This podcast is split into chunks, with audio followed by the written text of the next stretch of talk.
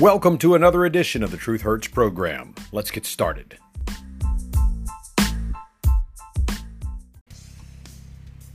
Hello, and welcome back to this edition of the Truth Hurts program with me, your host, Steve Z. It is Wednesday, so that means it is the middle of the week, November the 3rd, 2021, the day after the elections that sent shockwaves around the Democratic Party. On the last broadcast, I mentioned how quiet the mainstream liberal progressive media was about all of this shellacking that the Democrats took last night by losing the governor's race in both New Jersey and Virginia. But don't worry, folks, they may still have a few cards up their sleeves. There could always be some last minute found mail in ballots to change things, but I don't think that's going to happen this time.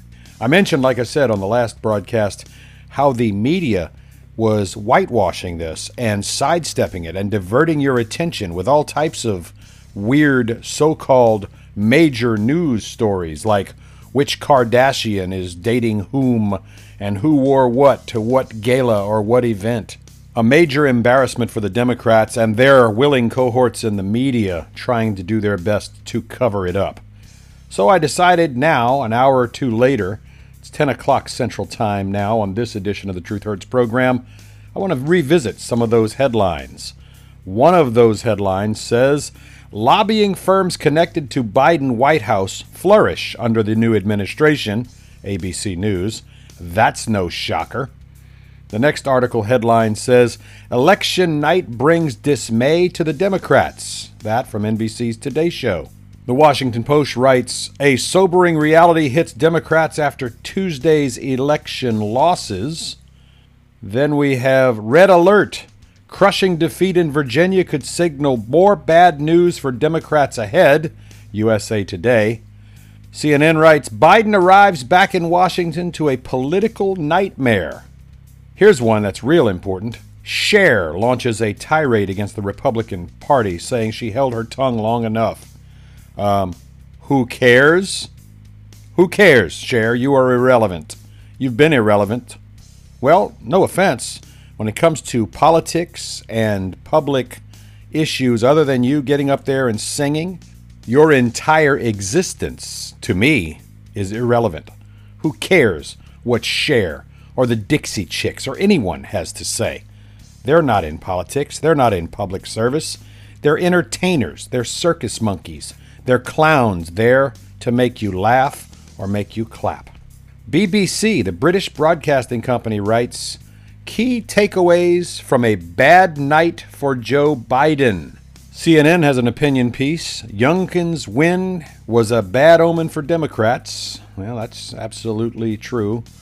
Let's look at the Washington Post. Democrats look at expanding minimum tax on wealthy in exchange for state and local tax breaks. Give me a break. Lobbying firms we talked about for Joe Biden. Here we go. The Atlantic writes If Democrats can lose in Virginia, they can lose almost anywhere. We can only hope. Democrats' plan to cut taxes for wealthier blue state homeowners is in the final spending bill. This, according to the Washington Examiner. Climate carnage is inevitable, writes Yahoo Finance. Dear moderates, the left isn't why McAuliffe lost Virginia. The Daily Beast. Van Jones on Virginia in the Hill writes This is a big, big wake up call for Democrats. And Reuters, Reuters News Network writes Biden returns to sobering Virginia upset, Democrat battle in Congress. The Daily Beast writes The quiet red line that could complicate Biden's agenda. And The Hill writes Biden and progressives lead Democrats into the wilderness. That's kind of hilarious. A couple of articles about day one of the Kyle Rittenhouse trial. Those are interesting. Washington Examiner writes a deserved Democratic defeat and a Republican victory. Washington Examiner also writes paying illegal immigrants the $450,000 welcome mat. Now, this one's worth looking into just a little bit. According to reports, the Biden administration is exploring paying illegal immigrants who were separated from their childrens at the border during the Trump administration a lump sum payment of $450,000 each. Now, I want you to think about this. Even adjusted for inflation, that is more than was paid to the 9/11 families, and more that is more than is paid rather to families of US soldiers killed in action defending our country. They're looking at paying almost a half a million dollars to each illegal, invading, trespassing criminal illegal alien. I'd like to switch gears here a moment. And how do you switch gears? You use a transmission, better known as a tranny, right? Speaking of trannies, the USA Today has an article that says, What is gender creative parenting? We spoke to parents who let their kids explore gender freely. Yes, it's going to be one of those Truth Hurts programs. The article begins Jolene Vargas's son was a year old when he became, quote, really obsessed with the movie Moana, unquote. Vargas, then a new mom, embraced her child's interest in the Disney film, but in doing so, she began to feel pushback from those around her. She said, quote, A couple people in my life were just like, Moana is a princess. That's a girl thing. But that didn't stop her from looking in the girls section for Moana themed clothing for her son. And there it begins, my friends. As the years went on, the little boy's interests became more clear. The mother says, Every time we went to Disneyland, he was more drawn to princess things and the princesses themselves than anything else. We would try to get him things from Marvel, like Spider Man stuff, and he had no interest in it. And then, when we would get him something that was from Moana or Disney princesses, he was all in love with it, so it just felt wrong to be like, oh, you can't play with this. Her son is now five and has a little brother, and mom has since found the language to describe her style of raising her kids. She calls it gender creative parenting, and she shares her journey on TikTok.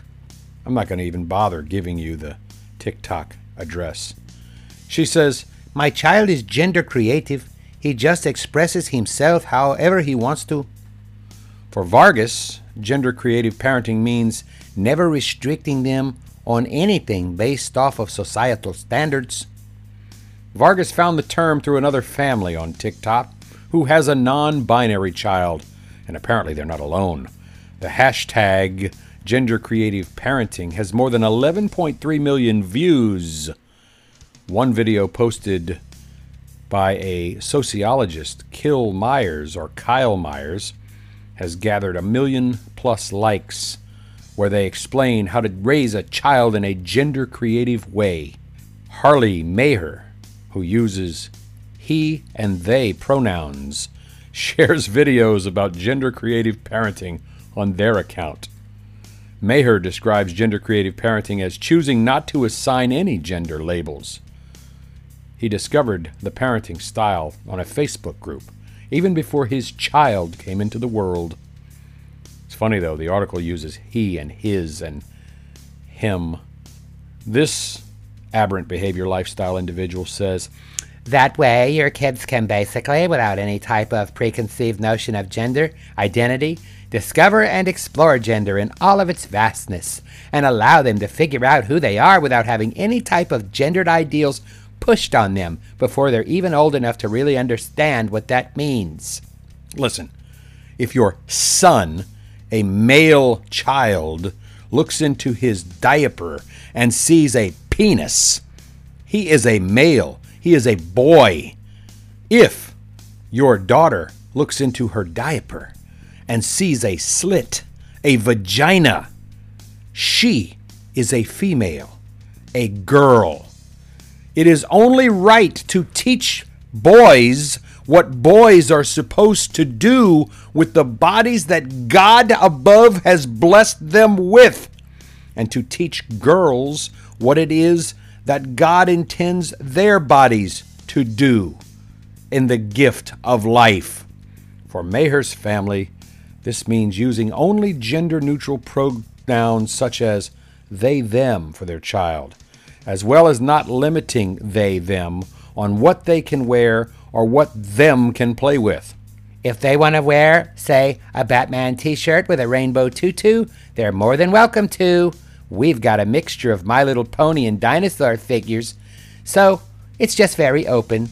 We really we're really getting to see our kids shine and how their personality is developing.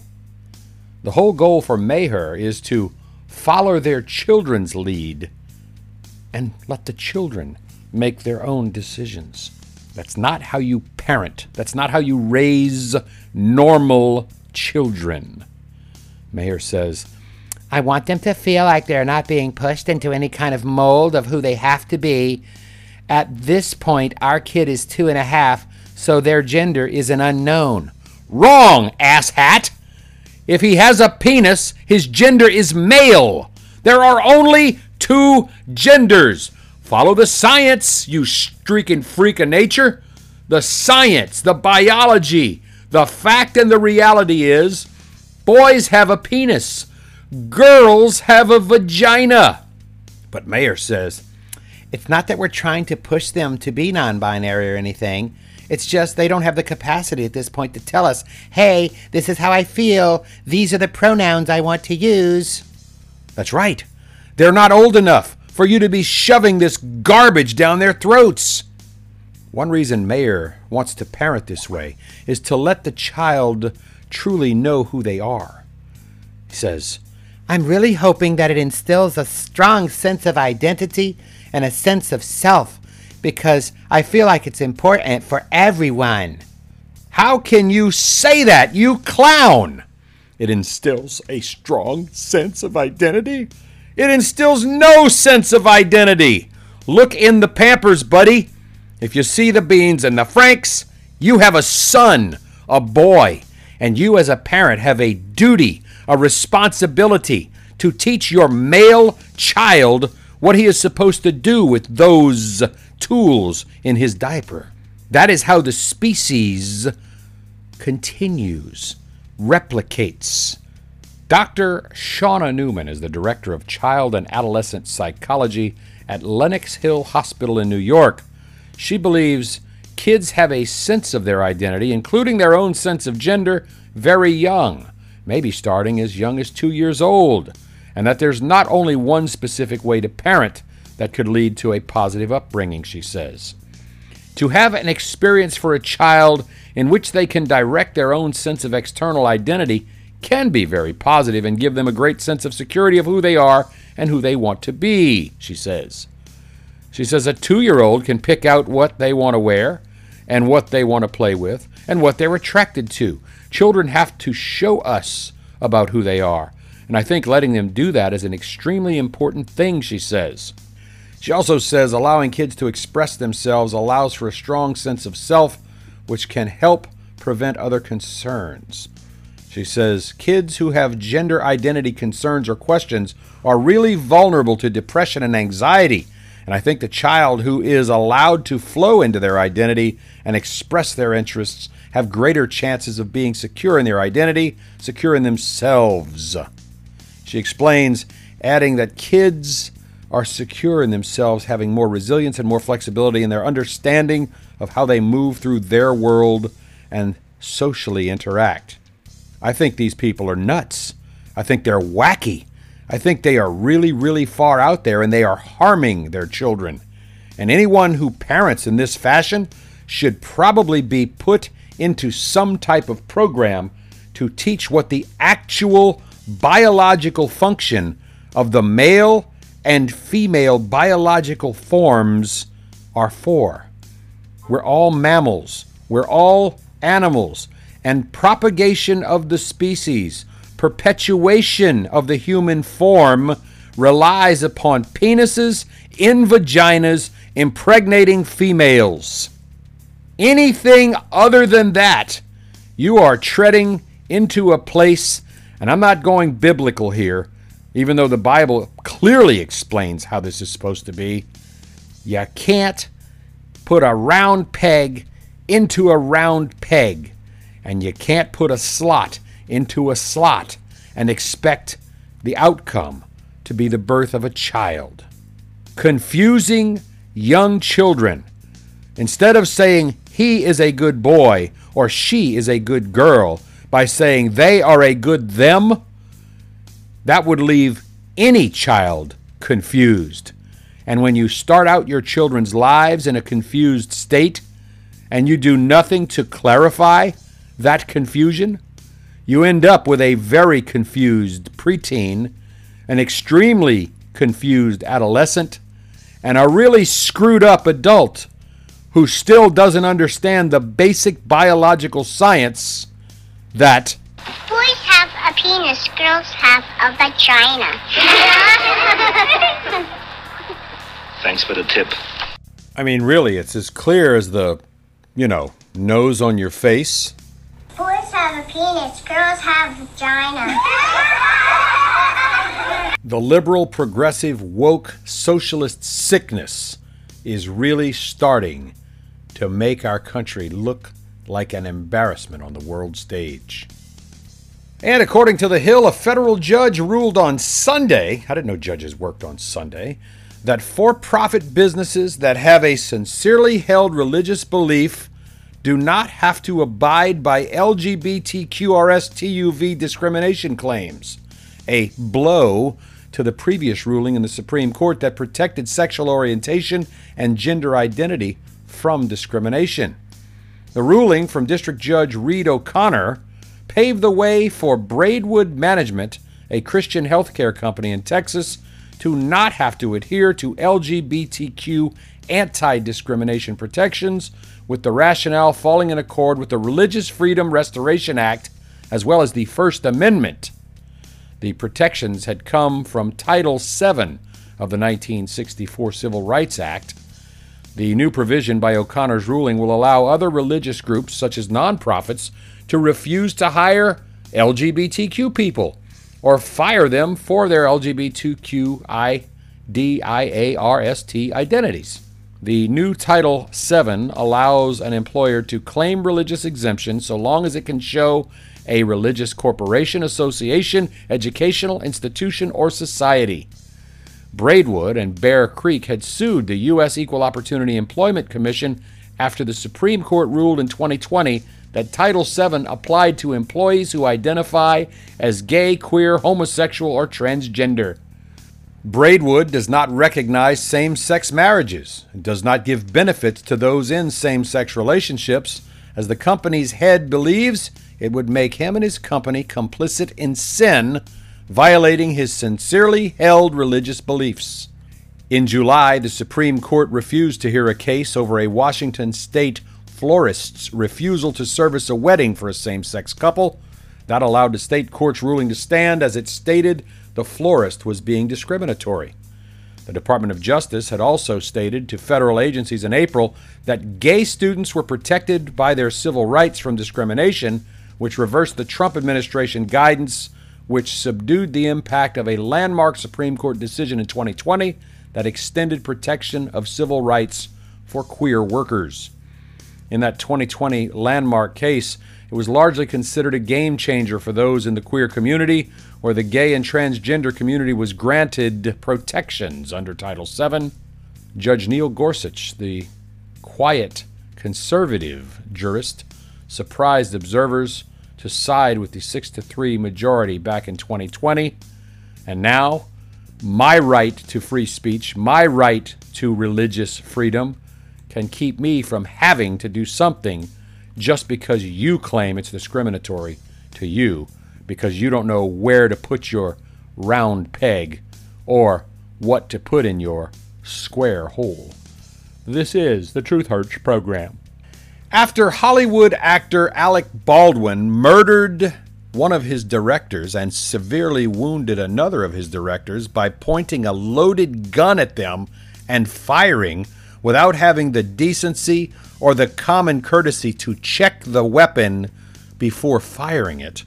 His wife is now saying the paparazzi have been chasing her family in cars since the deadly murder, uh, uh, shooting occurred on the set of the movie Rust. Alec Baldwin is supposedly facing all kinds of distraught feelings and saying it's not his fault, as he, like any normal Democrat, tries to shift the blame from his own stupidity and his own actions onto someone else. Remember, these Hollywood types love to have the camera people, the paparazzi, following them around, constantly paying them attention. But now that it's something, you know, like murder, which he'll probably get away with because he's a Democrat, but something like murder is now tailing the Baldwin family. They don't want the evil, mean camera people following them around anymore. I hope the paparazzi keeps on chasing them and chasing them and chasing them. Hey, I've got some news for you. Remember when Minneapolis was the center point of all of the rage and anger and racial unrest after the criminal, thug, animal, drug dealer, armed robber George Floyd died of a drug overdose and a heart attack in the middle of a street while he was handcuffed, and a cop who was trying to keep that thug animal from fleeing or fighting or kicking or biting or spitting put his knee on that guy's back for a little while, and then they charged that cop with murder and then convicted him because they needed to have a victory to keep the entire nation from burning to the ground as a 13% hyphenated American minority was set to do just that light the country ablaze. Remember all the calls for defunding the police? We got to get rid of them bad cops. All the police is bad. It's systemic racism. Everybody is a cop is a racist. It don't matter if you black or white or whatever. If you wear the badge, you is a racist. We have to get rid of the police. The police is the problem in this country, not the criminals, not the drug dealers, not the carjackers, not the shooters, not the stabbers, not the racists, not the drug sellers and the drug users. No, the problem is the systemic police racism. It goes all the way back 4,000 years since we were slaves. Whatever. Minneapolis voters rejected a charter amendment to defund the police, rejected that charter amendment to replace the police department with what they were going to call a comprehensive public health approach to policing. They wanted to defund the police. Everyone in Minneapolis did, until, of course, crime went skyrocketing through the roof, even after Derek Chauvin was illegally and wrongfully convicted of murder in something that, well, I'll just leave it at that. He was wrongfully convicted of murder. Supporters of the Charter Amendment included Representative Muslim Ilhan Omar, Minnesota Attorney General Keith Ellison, and of course rappers like Lizzo, who expressed support for defunding the cops all over social media. In addition to removing the police department from the city's charter, the amendment would have removed the requirement to employ 1.7 officers for every thousand residents. It would have replaced the police chief with a commissioner who would be nominated by the mayor and approved by the city council.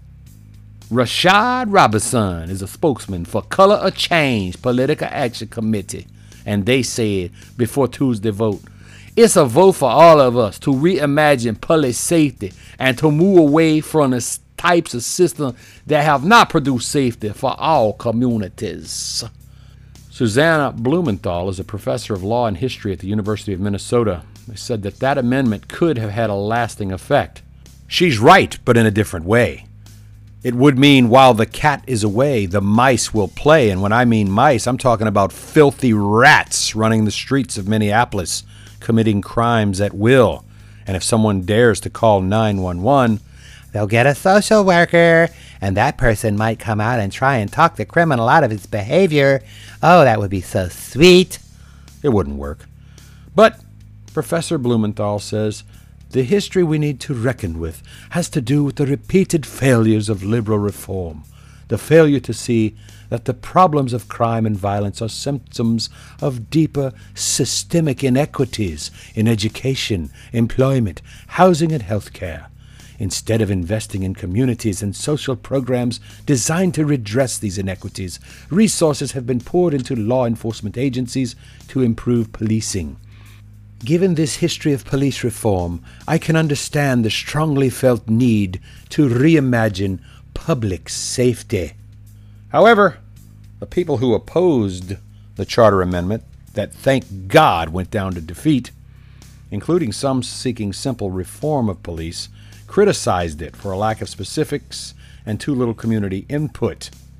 Here's the bottom line there must be a deterrent to keep criminals from committing crime. There must be police officers on the streets in proactive policing roles, including stopping and frisking white people, black people, Latino people, Mexican people, Asian people, Russian people, fat people, skinny people, tall people, short people. If you are in an area known for drug trafficking and you see a cop and you suddenly shove your hands into your pockets and start walking away, that is called reasonable suspicion. If you have nothing to hide, why would you be acting in such a suspicious manner? But you see, the Blafrican American community says that's what causes so many black people to go to jail. Well, maybe it's because those black people had drugs in their pockets and drugs are illegal. Stopping and frisking the white person with no drugs in their pockets usually results in that white people not going to jail. But if that white people have drugs in their pockets, then they go to jail too. But you see, 13% of the U.S. population falls in the category of Blafrican American. And yet, 90% of the countries incarcerated are Blafrican American. 2 plus 2 must indeed equal 4. Follow the science, they say. Mathematics, by the way, is a science. And if most of the people committing the crime come from the small minority of the 13% hyphenated American crowd, then it is reasonable to presume that if you are going to stop and frisk a hundred people, probably a larger percentage of the 13% minority will be criminals than the vast majority of the non 13% majority. Am I making sense? Making sense to me. Anyhow, anyway, thank God the people of Minneapolis, the people of Minnesota had the common sense intelligence to vote down that ridiculous, ridiculous proposal. One more switch of gears. We have just a few moments left in this edition of the Truth Hurts program. House Democrats have amended again the enormous social spending framework at the heart of gropey Joe Biden's so called big bad blunder, uh, Build Back Better, some BBB crap. They want to put back the family paid leave into the bill. The change was announced Wednesday morning in a letter from nasty Nancy, naughty Nazi Pelosi, who says the Rules Committee will meet later today in a hearing to consider the changes. She stopped short of a Rules Committee vote on the package, which would indicate House leaders are still having a little bit of an issue of bringing this thing to the floor for a vote. She says there are a few outstanding issues yet to be resolved, which will prevent the legislation from passing through the Senate in its current form. And because Pelosi has vowed not to allow House lawmakers to vote on anything that it can't win with 50 votes in the Senate, she will wait for negotiators to iron out those differences. But now they do want to put back the monthly bribe, the family paid leave, into the bill, hoping it will twist some of the moderates and some of the progressives into agreeing on the massive, as they're calling it, one and three quarters trillion dollar package. But upon reading, Steve Scalise, Republican House Minority Whip from Louisiana, says is still over three and a half trillion when you add up all of the crap that goes along with it. That's all the time we have for this edition of the Truth Hurts program. Wednesday, Hump Day the wonderful November 3rd. Go out there and make it a great day, everybody. We will see you next time.